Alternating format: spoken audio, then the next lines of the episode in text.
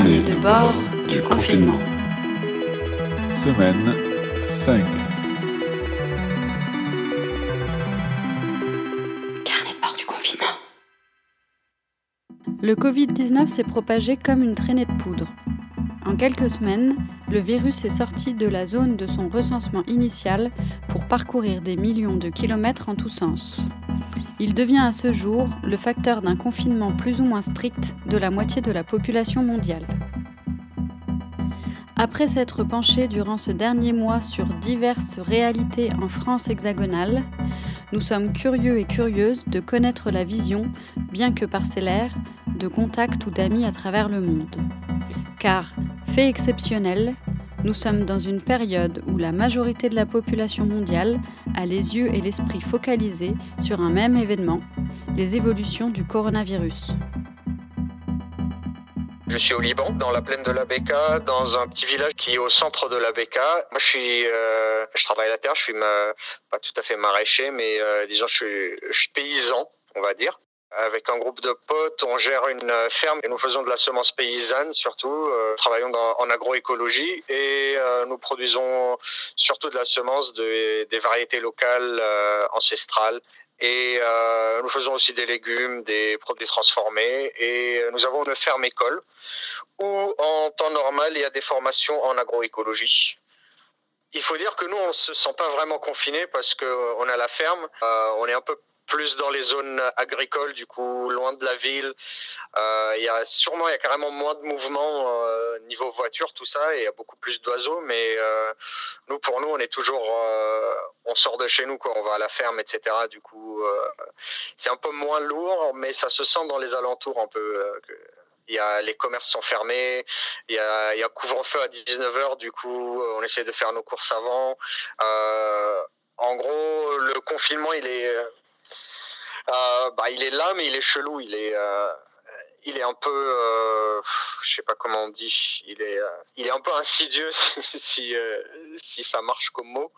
Euh, et du coup, en même temps, on continue de faire, de, de vivre nos vies normales. Euh, là, c'est la saison, du coup, on travaille la terre. Mais en même temps, on voit pas les potes, on reçoit plus personne. C'est là, c'est là où ça se sent plus. On est plus dans la semence que, que dans le légume en soi, mais on fait des livraisons, du coup, on, a une, on fait une sorte, c'est, euh, je sais pas comment vous appelez ça en France, je crois que c'est une sorte d'AMAP. En fait, on fait des paniers tout près, avec plusieurs, plusieurs variétés de légumes, et les gens y réservent, et euh, maintenant on fait des livraisons à Beyrouth. Du coup, c'est une fois par semaine. Euh, comme heureusement, on a le droit, comme euh, nous, on est une asso, asso locale, euh, comment on dit, non-profit. Avant, on ne faisait pas de livraison, on allait euh, à un endroit et les gens, ils venaient récupérer leur, euh, leur panier. Alors que maintenant, on fait presque du porte-à-porte, quoi. Les gens, ils sont, ils sont quand même intéressés par, par nos produits, puis, vu que c'est, y a, c'est, y a rarement du bio au, au Liban. Et voilà, ça nous permet de sortir et de voir Beyrouth sans le bordel, ce qui est assez particulier pour les gens qui connaissent cette ville. C'est en même temps très poétique et, et, et très flippant de, quand on a l'habitude de, des embouteillages, tout ça. Comme on produit euh, des, euh, de la bouffe, les, genre, il faut, il faut qu'on soit vraiment très, on fasse, fasse très attention pour pas risquer de contaminer euh, les gens qui consomment, et cetera. Du coup, on a complètement fermé la ferme. Il y a toujours des gens qui passent pour nous acheter des graines ou des plants, mais ils restent à l'extérieur. On leur file des masques et des gants. Et après, pour la récolte, on fait très attention aussi en faisant les, euh, les paniers, tout ça. On se met des, des, euh, des, des règles, quoi. En gros, euh, on essaie de confiner autant possible. Toutes les deux semaines, ils repoussent de deux semaines. Du coup, c'était supposé durer jusqu'à avant-hier. Et là, ça a été euh, renvoyé deux semaines jusqu'au début mai. La nuit, il n'y a plus personne dans les, euh, dans les rues. C'est, c'est assez impressionnant. Surtout les voitures. Et un gros truc de voiture au Liban, les gens ils ne marchent pas trop. Du coup, ils se remettent à marcher maintenant. Il y a vraiment beaucoup de moins de voitures. Et ici, la, la police, l'armée, on a huit corps de... Euh, huit ou neuf, je ne sais plus. Euh, y a l'armée, il y a la police, il y a la sécurité générale, il y a la sécurité intérieure, euh, il y a la sécurité de l'État, bref, il y a plein de trucs différents. Et ils sont tous là. Moi, je me suis pris une prune l'autre jour euh, en allant à Beyrouth parce que j'avais pas le, je, je conduisais sans le masque. Du coup, euh, ils m'ont, ils m'ont mis une, une contravention. Le truc, c'est que c'est toujours pas très clair. Du coup, euh, le premier jour, ils ont dit euh, s'il y a deux personnes ou plus en voiture, il faut mettre des masques. Après, ils ont dit s'il y a deux personnes qui viennent de, du même endroit, pas besoin de mettre les masques.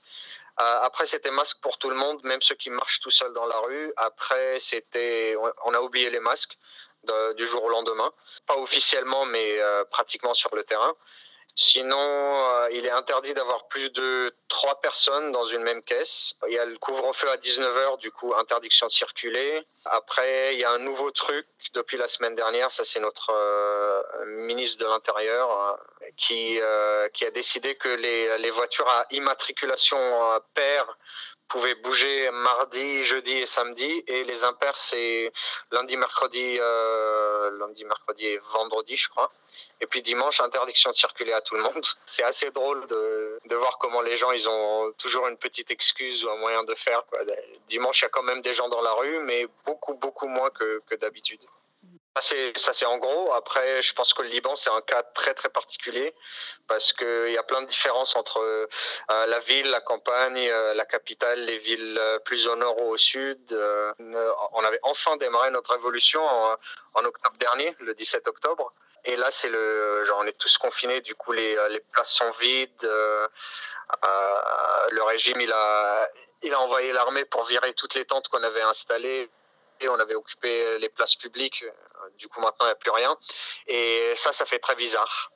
On est dans une sorte d'attente euh, assez particulière. En même temps, on peut, on peut dire qu'on est vénère profondément, mais en même temps, on est un peu euh, bloqué, impuissant.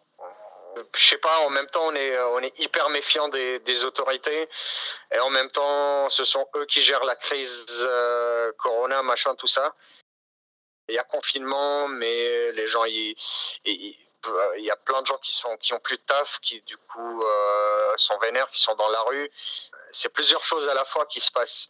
C'est euh, tout, euh, tous les gens qui ont besoin de, de sortir de, ces jeux, de, de chez eux pour, euh, pour taffer, pour pouvoir manger, quoi. C'est euh, vraiment une, une grosse problématique. En même temps, il y a ceux qui ont le luxe de, de regarder des films en confinement. En même temps, il y a ceux qui ont besoin de bouger. Euh, c'est, C'est plein, plein de choses à la fois.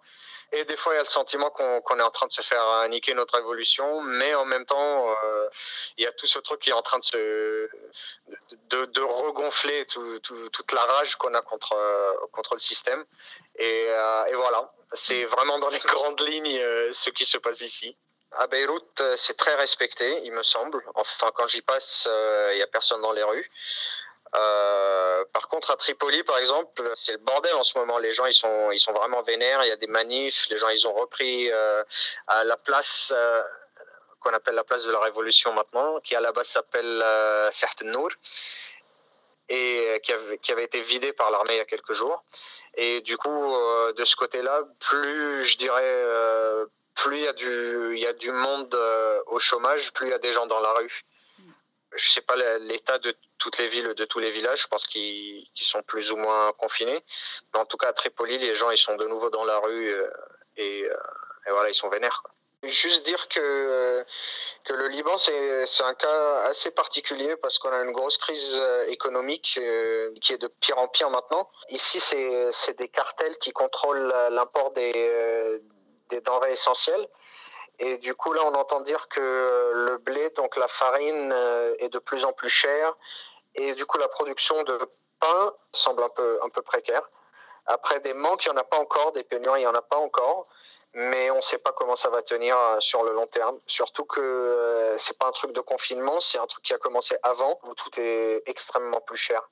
Et tout est importé, euh, l'essence, le fuel, euh, le blé, le riz, tout ça.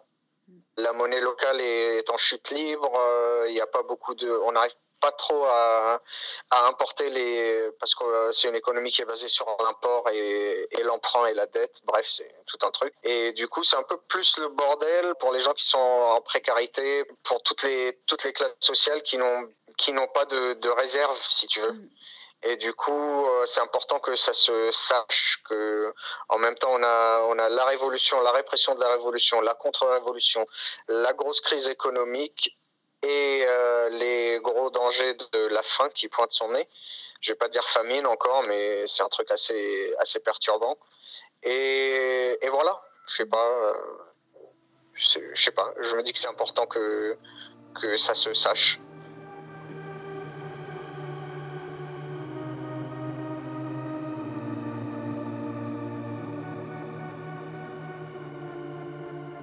C'est Kate, je suis américaine, mais j'habite euh, en Martinique euh, depuis trois ans, là.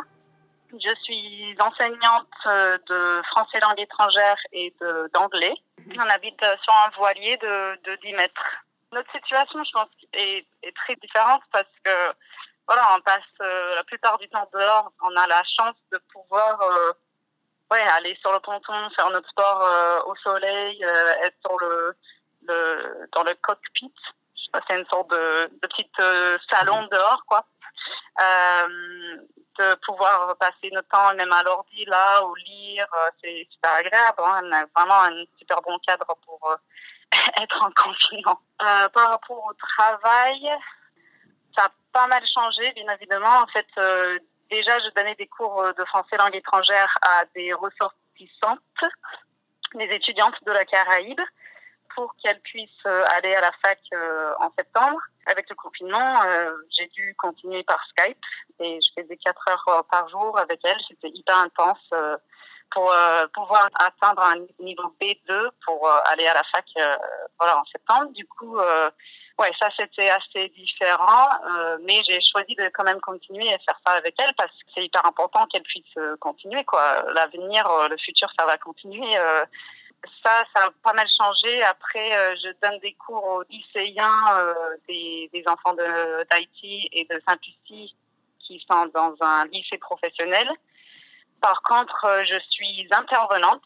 Le programme euh, dans lequel ils sont, c'est un, avec que des intervenantes. C'est pas des profs euh, d'éducation nationale. Du coup, euh, ils n'ont pas de continuité pédagogique. Et c'est des enfants qui ont besoin de, de, d'apprendre la langue pour pouvoir euh, après continuer dans un C A P ou euh, peu importe. Mais euh, c'est hyper dommage qu'ils n'ont pas de, d'enseignement. Alors moi, j'envoie des exercices euh, une fois par semaine euh, et souvent, ils me, me contactent par WhatsApp pour corriger. Euh, je suis pas du tout payée pour ça, mais en fait, je m'en fous parce que je me dis que c'est vraiment eux qui ont besoin de, de, de progresser. Après, je, je donnais aussi des cours avec une association pour des femmes migrantes, des cours de français langue étrangère. Là, ça a complètement euh, arrêté aussi, mais je continue à envoyer des, des vidéos, des choses pour euh, pouvoir euh, remplir euh, l'attestation correctement. Les numéros, il faut appeler, des trucs comme ça, mais c'est vraiment euh, le minimum que je peux faire. J'aimerais bien faire plus, mais c'est, pas, c'est un peu compliqué, quoi. Elles n'ont pas forcément accès à... à tout pour pouvoir faire des cours. Et puis après, elles n'ont pas le temps, elles, ont, elles, elles galèrent, elles n'ont pas assez d'argent, elles s'inquiètent, euh, elles ont des enfants. Euh, voilà, leur situation n'est pas forcément très facile. Mais euh, avec une association dans laquelle je fais partie, c'est euh, l'association Culture Égalité, c'est une association féministe. Il y a euh, quelques femmes de cette association qui ont négocié avec des producteurs de fruits et légumes et aussi des produits euh, hygiéniques, et cetera. Euh, et elles ramènent des paniers euh, à ces femmes-là euh, régulièrement. Euh, je pense que c'est une fois par semaine. C'est avec cette association que je fais des cours euh, de fluff. Et puis, des cours d'anglais que je donne, c'est tout en ligne. C'est à l'I N S P E. Je mets des cours en ligne. Les étudiants, ils, ils peuvent, s'ils peuvent accé- accéder à, à ces cours, ils, ils font ça. Pour mes étudiants en ligne, on utilise une plateforme qui s'appelle Moodle. J'ai mis des cours en ligne et j'ai eu euh, deux réponses au forum. Euh, moi, je pense que c'est pas forcément une question d'envie. Je pense que c'est vraiment une question d'accès aux plateformes et aussi euh, peut-être qu'ils savent même pas que le cours existe parce qu'ils n'ont pas eu l'information que le cours était sur euh, la plateforme. Moi, je travaille beaucoup avec des, des femmes migrantes. Du coup, la condition de vie euh, pour elles, pour commencer, c'est des femmes euh, souvent d'Haïti et de la République dominicaine. Euh, ou de Venezuela récemment, et aussi de, de Sainte-Lucie. Leur situation, c'est qu'elles sont euh, demandeuses d'asile, et euh, comme euh, l'Haïti est plus sur la liste de, de pays qui ont directement l'asile quand ils arrivent en France. Souvent, ils demandent l'asile, ça marche pas, ils redemandent, ça marche pas. Et en fait, ils sont euh, jamais euh, régularisés. C'est juste euh, des longues périodes d'attente pour avoir des papiers. Elles s'inquiètent énormément de sortir de chez elles, déjà de venir aux cours, mais de faire les courses, et cetera. Elles n'ont euh, pas de travail. Euh, celles que que je connais sont, qui ont qui travaillent, c'est, euh, c'est elles sont femmes de ménage ou euh, elles produisent des des ponches coco à vendre euh, comme ça, mais elles cherchent toujours du travail. Elles habitent dans des quartiers euh, particuliers qui s'appellent Volga et aussi Terre-Saint-Ville. Euh, le Volga-Plage, c'est un quartier euh, extrêmement défavorisé. Et je pense que ces femmes, elles habitent ensemble. Je pense qu'il y a pas mal de femmes qui habitent dans le même lieu avec leurs enfants, euh, et cetera. Après, à Terre-Saint-Ville, c'est euh, aussi un quartier défavorisé, mais plutôt au centre de Fort-de-France. C'est là où on voit euh, beaucoup de travailleurs et travailleuses de sexe. Et du coup, dans mes cours, il y a quelques quelques travailleuses de sexe. Voilà, leur situation, bien sûr, c'est bien sûr c'est super difficile. Euh, elles n'ont pas de travail en ce moment, elles n'ont pas de, elles peuvent pas gagner de l'argent. Mais j'ai j'ai pas parlé avec elles personnellement depuis depuis le confinement. J'envoie surtout des, des trucs pour le FLE et de continuer à essayer d'apprendre. Après le confinement, du coup, je pense que leur situation n'a pas trop changé, à part qu'elles ont encore plus peur de sortir de chez elles pour aller chercher à manger. Du coup, là, d'où vient l'aide de, de l'association Culture Égalité qui, qui ramène des paniers. Et aussi, leurs papiers euh, sont en train de, d'expirer, d'être périmés aussi. Et je sais qu'il y a une sorte de pause sur euh, tous les titres de séjour et tout ça, mais euh, je pense que les demandeuses d'asile sont pas très protégées par rapport à ça. Je peux regarder. Euh, elles sont hébergées chez des amis ou des amis de la famille. Après, les, les travailleurs de sexe sont là depuis très longtemps. C'est chez elles, en fait. Ouais, je sais pas, c'était même pas au courant que ça allait, c'était en Martinique euh, et on était en confinement en fait. Moi je dirais la semaine avant, moi j'ai eu euh, bah, au lycée on se mettait beaucoup plus de gel euh, hydroalcoolique, on se lavait les mains un petit peu plus souvent, mais euh, c'était plus flagrant à l'I N S P où j'ai essayé de serrer la main d'une, d'une prof, elle a sauté, elle a dit non non non c'est pas ça. Ça, ça m'a vraiment surprise. Après, il y avait un moment, euh, j'avais une réunion à l'I N S P, comme on ne se disait pas bonjour, euh, avec la bise ou la main, euh, bah, c'est comme on ne se disait même pas bonjour, en fait. On ne s'est même pas regardé. C'était très, tellement bizarre. Les, les gens, ils sont venus pour la réunion. On s'est regardé un peu comme ça. Il n'y avait même pas de bonjour. Des personnes regardaient déjà leur portable. Et il n'y avait pas d'interaction sociale. C'était vraiment super bizarre. Ça a créé une sorte de distance, euh, même avant que ça soit vraiment une menace, quoi, ici. Ces réunions, c'était, je crois, le jeudi et puis euh, le lundi, on était en confinement. C'est que des grandes surfaces qui sont ouvertes. Même le marché, euh, le marché dehors, les marchés couverts ou les marchés euh, en rue sont, sont fermés, en fait. Ils n'ont pas le droit d'être au, ouverts. Du coup, tu es obligé d'aller dans les grandes surfaces, et les grandes surfaces qui sont gérées euh, par les béquets. Les béquets, c'est des, des descendants de, de colons qui tiennent beaucoup, beaucoup de magasins. Et voilà, c'est, tu peux aller que à, à l'air euh, magasin, quoi. On a un panier, euh, c'est un producteur euh, pas bio, mais c'est sûr qu'il n'y a pas de chlordécone, parce qu'on habite en Martinique, il faut faire attention à...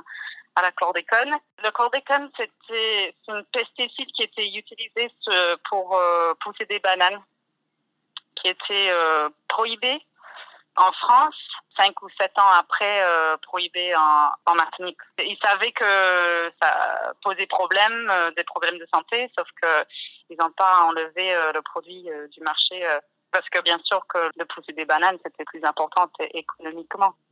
Tu vois, en Martinique, bah dans les Antilles en général, tu vois beaucoup plus de cancers de prostate, énormément d'endométriose liées directement à, à la chlordécone.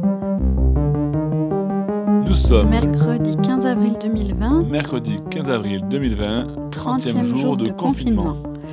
La question, la question est, est-ce que vous vous intéressez plus à l'actualité ? Est-ce que vous vous intéressez plus à l'actualité ? Pas vraiment, mais alors pour être tout à fait honnête, euh, euh... c'est pas que je m'intéresse pas en général à l'actualité. Je ne sais pas. En fait, euh, je pense que je regarde régulièrement les actualités parce qu'en fait, euh, on passe plus de temps à la maison et que euh, je fais le tour des sites en fait pour, euh, pour aussi me distraire. C'est que, en fait, quand même, je lis régulièrement des trucs, mais peut-être des fois, je retiens pas grand-chose. En tout cas, souvent, ce qui m'intéresse, je dirais, c'est plus des textes d'analyse de ce qui se passe. Là, c'est pareil, j'essaye de chercher plutôt des textes d'analyse, mais pour le moment, je trouve rarement des trucs pertinents. Mais je pense que, fondamentalement, je m'intéresse moins à l'actualité, là. Je trouve qu'en général, les informations sont un peu euh, soit toujours les mêmes, soit incertaines, voire complètement euh, erronées. Et aussi parce que l'actualité sur euh, le coronavirus, le covid dix-neuf... Euh, eh bien, en faisant cette émission, nous, on est en plein dans une actualité empirique, des gens qu'on, qu'on appelle, avec qui on a des entrevues. Et du coup, ça me fait, moi, plonger plus dans une actualité prégnante où je fais confiance aux gens à qui je parle et qui me donnent des, des réalités et des données beaucoup plus précises. En fait, si, j'ai, j'ai déjà lu des trucs, je me suis dit « Ah ouais !» Mais bon, ça coule pas à flot, quoi. On a aussi des informations dans le champ de leurs connaissances, comme quand une médecin hospitalière nous donne des clés de compréhension ou du moins de sa compréhension sur des sujets comme la chloroquine ou des protocoles. Eh ben, ça me permet d'être beaucoup plus dans l'actualité et la compréhension que si je lisais un pauvre article de Le Monde qui euh, ne sait même pas où il met les pieds et qui a besoin de faire des articles pour continuer à tourner parce qu'en fait il, il se passe rien d'autre que euh, on ne sait pas. Et euh, ben, du coup, je trouve qu'aujourd'hui, l'actualité, elle est tellement inondée de Covid que euh, c'est difficile de trouver autre chose. En même temps, c'est logique, hein, mais ça fait que je, je jette un œil régulièrement, mais comme je le fais en général, et mon œil n'est pas souvent accroché par grand-chose. Voilà, donc l'actualité, je suis moins dessus, en fait. À la rigueur, plus de l'actualité Euh...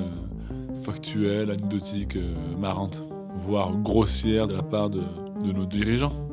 Voilà, c'est à peu près tout pour l'actualité, donc euh, bof.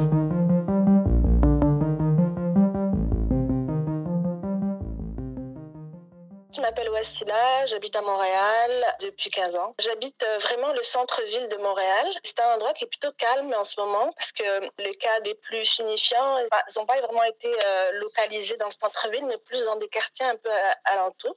C'est un confinement qui a été volontaire, donc on n'a aucune restriction en particulier, on n'a pas besoin de papier pour sortir, il euh, n'y a pas de police dehors. Et les Canadiens sont quand même euh, très, très...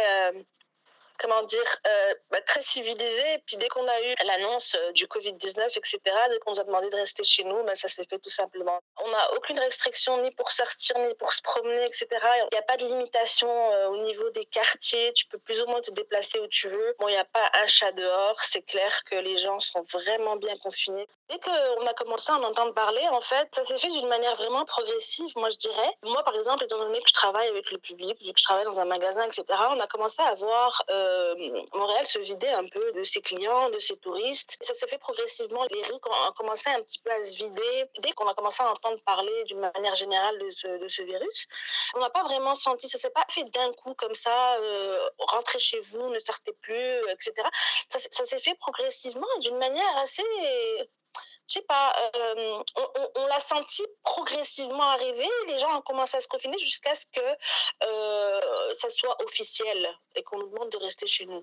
Il y a tellement de contrôles sanitaires que bon, le simple fait d'aller faire tes courses, et cetera, ça prend vachement de temps. On est contrôlé dans tous les magasins quand on rentre. On doit se laver les mains, mettre du sanitizer. Ça, c'est des choses qui sont souvent soit à l'extérieur, soit à l'intérieur euh, du, de l'endroit en particulier. On nous pose maintenant des questions. Est-ce que vous l'avez? Est-ce que vous avez des symptômes? Est-ce que vous avez côtoyé quelqu'un qui a le Covid, et cetera. Et on nous demande souvent de ne pas rester longtemps, faire les courses assez rapidement pour donner la possibilité aux gens de ne pas trop attendre parce qu'il y a souvent pas mal de lignes dehors. Je travaillais en temps partiel dans une boutique et puis ben, évidemment, elle a dû fermer. Juste avant le quinze mars, on a fermé. C'est la date ici officielle. Nous, on a le droit à des allocations ici au Canada. C'est le fédéral qui se charge de nous donner ce qu'on appelle la P C U. C'est une euh, allocation d'urgence, en fait, Canada. Prestation d'urgence euh, canadienne, voilà, pour être exact. Et c'est quand même un bon montant par mois, c'est deux mille dollars qu'on nous verse pendant euh, quatre mois. C'est ça, maximum. Dès le moment que, que tu ne travailles pas, tu as le droit à ça. Bon, évidemment, il y a des conditions. Il faut avoir quinze ans et plus, euh, il faut être euh, canadien ou résident permanent canadien. Il faut avoir accumulé euh, un minimum de cinq mille dollars l'année dernière, en deux mille dix-neuf, de revenus. Et il faut avoir euh, été donc euh, restreint de travailler à cause du, du Covid.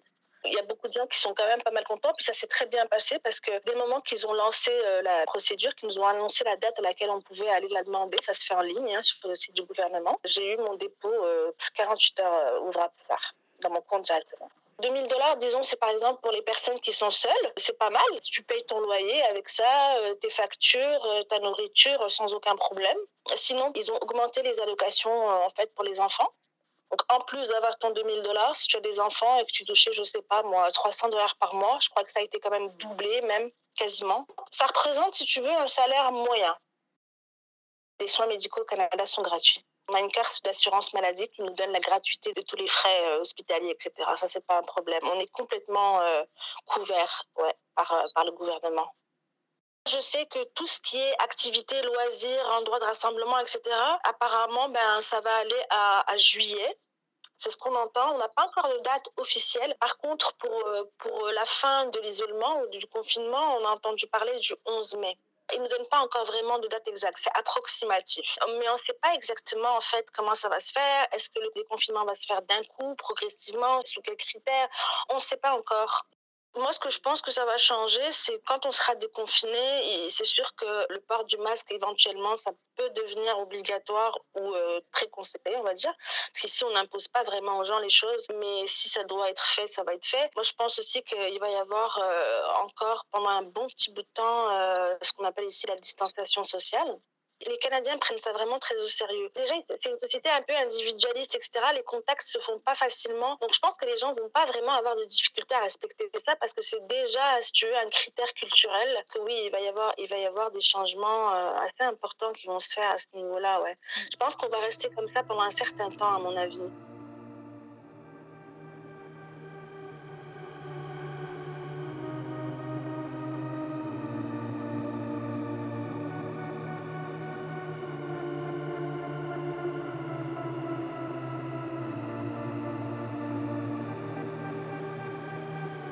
Moi, je suis un camarade de Rome et j'habite dans un quartier populaire dans la zone est de Rome qui s'appelle Torpignatara.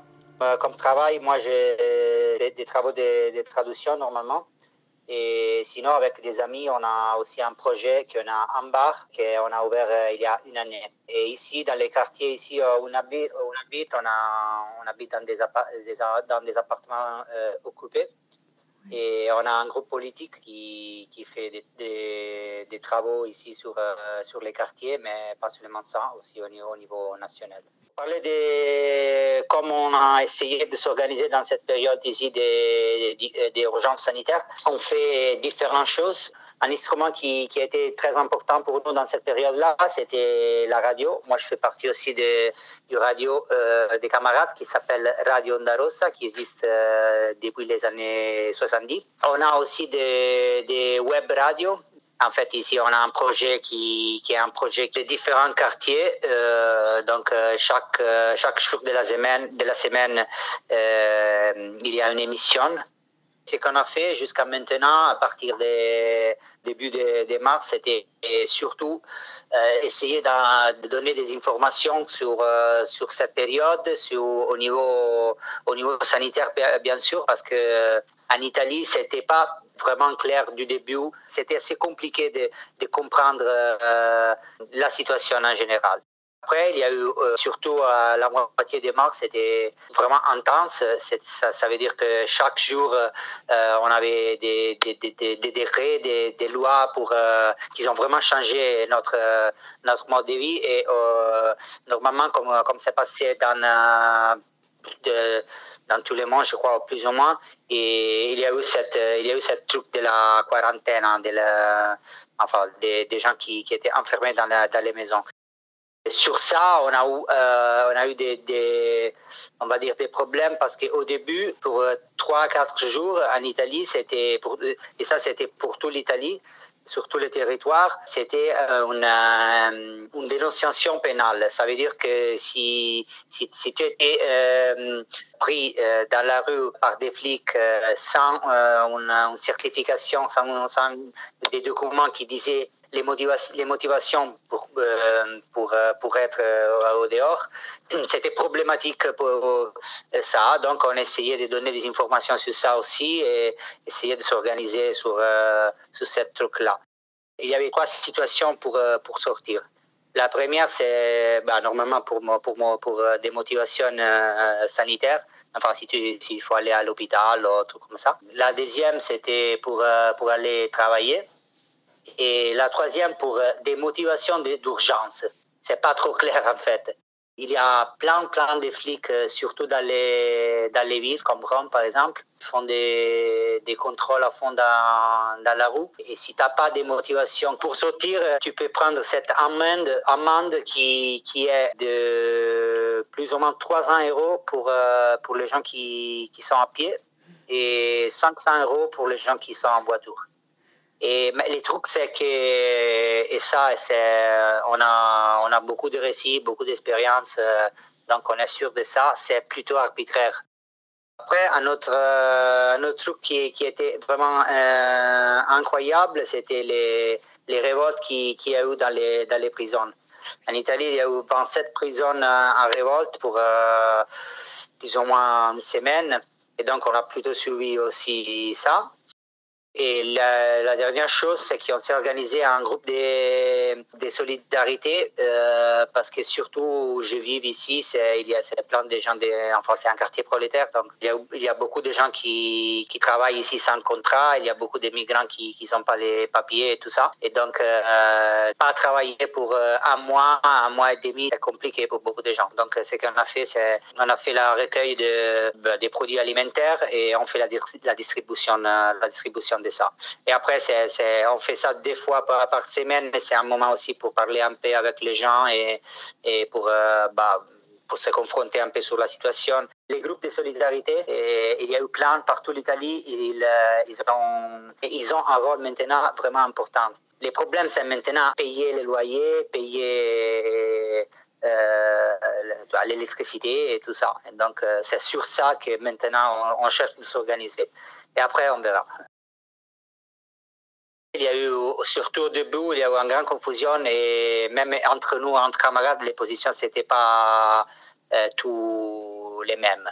Ici, où je vis, à Rome, le centre de l'Italie, c'est, c'était pas, il n'y a, il y a pas eu une explosion de, de contagion. Donc, c'était un peu, un peu bizarre pour nous parce, que, parce qu'au début, il y avait tous les médias, la télévision surtout, qui, qui disaient, bah, qui décrivaient cette, cette pandémie comme quelque chose de très dangereux. Et au début, c'était difficile, vraiment difficile de comprendre, euh, comprendre qu'est-ce qui passait, et sur, euh, surtout sur les trucs des contagions. Et les problèmes les plus graves en Italie, c'était en Lombardie, qui est une région qui est au nord. Et donc, au début, on a, on a essayé de discuter tout ensemble, euh, bah, de, de, de, d'essayer de comprendre. Ah, maintenant, on peut dire que hum, on a compris que les, les plus grands problèmes sur, sur, les, sur, la, sur les trucs des contagions, c'est, euh, c'était euh, dans trois euh, situations en particulier. Ça veut dire euh, surtout dans les, dans les, dans les hôpitaux. En fait, euh, surtout dans le nord, qui étaient les premiers cas en Italie, c'était dans le nord. C'était à côté de Milan. Ils n'ont pas pris les mesures nécessaires pour, euh, pour l'urgence sanitaire. Et à partir de ça, il y a eu une explosion des contagions. Et ça, c'est quelque chose qui, qui pas tout le monde, surtout sur les médias, qui le dit. Bien sûr, les contagions, les... il a marché vers le sud, mais euh, quand on est arrivé ici, les hôpitaux ils étaient plus organisés. L'autre euh, grand problème, c'était dans les usines, parce qu'en fait, euh, ils ont fermé les... la production, mais pas tout. Il y a beaucoup d'usines euh, qui, qui travaillent. Et en fait, vous voyez, l'Italie, c'est, c'est séparé à, en deux parties. Ça veut dire le nord, la, les centres où il y a euh, la majorité de la production manufacturière et le sud où il n'y a pas ça. Et un autre véhicule des contagions, c'était aussi les, les prisons. On ne voit pas l'essence de, de tenir beaucoup de gens là à se contagier entre eux. Et aussi, dans les prisons, le système de la prison, c'est un système complexe. Il y a beaucoup de gens qui participent à la vie de la prison et donc ils, fait, ils vont dedans et ils vont, ils vont sortir. Donc ça, ça crée aussi des, des grands problèmes. En bref, les, les, ouais, les systèmes hospitaliers en Italie, c'est public, mais pendant les, les, dernières, les dernières années, il était démantelé par des, des décisions politiques et surtout, euh, c'est, c'est pas plus un système centralisé. Ça veut dire que chaque région de, de l'Italie ont une autonomie sur la gestion euh, administrative et, et pratique des, des systèmes euh, sanitaires, des systèmes hospitaliers. Et ça a créé aussi beaucoup de différences entre régions. C'était bizarre parce que c'est, c'est une sorte, une sorte d'inversion de ce qui se passe normalement en Italie. Que normalement, tu as, il y a le nord qui est plus organisé que le sud et, et le centre de l'Italie. Et... Bah, au, au moment, c'est, c'est, un, c'est un peu le contraire. Euh, euh, au nord de l'Italie, il y a, ils, ils ont eu des, les, les premières euh, contagions et, et après, ça, c'est un marché vers le sud. Si ça, c'était à l'inverse, euh, c'était, je ne sais pas, mais euh, probablement, c'était plus, plus dramatique. Euh, maintenant, on a euh, les décrets, ça veut dire la, qui, euh, les décrets qui disent que tout euh, est fermé, c'est jusqu'au trois de mai. Et après, il y a la, ce qu'il appelle la phase deux, ça veut dire la deuxième phase de, de cette pandémie. Et, mais c'est vraiment difficile à comprendre qu'est-ce qui va passer. Notre analyse, c'est qu'ils ont donné des aides, ils ont fait tout le possible pour, euh, pour calmer la situation pour maintenant. Mais ce qu'ils ont fait, c'est qu'ils ont reporté les, les problèmes sur, euh, sur le futur.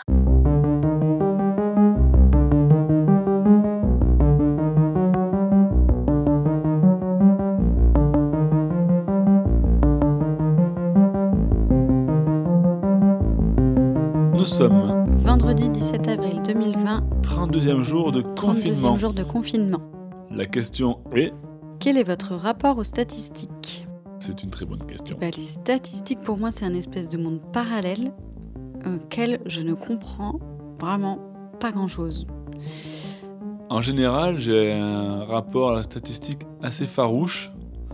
Bah, d'une part, parce que souvent, les statistiques que, que l'on nous donne, c'est des statistiques face à des questions qui ne m'intéressent pas du tout, ou que je trouve complètement... Euh, superficielle, une vision euh, soit politique ou sociétale complètement pff, à côté de la plaque. Du coup, ça m'aide pas forcément à rendre un, une pensée ou une démonstration plus palpable, euh, sauf si c'est des chiffres et des, des trucs de statistiques écrasantes ou bon, là, ok, on voit l'idée. Je pense que je donne pas beaucoup de crédit aux chiffres et aux statistiques en général, mais n'empêche, on ne peut pas nier que le fait de voir les statistiques, le fait qu'il y ait des gens qui y croient de façon assez majoritaire, ou que du moins les lisent, les relaient, et même s'ils disent qu'ils remettent en cause ces, ces, ces chiffres-là, les chiffres sont là, on est dans une société de, du chiffre et euh, de la science.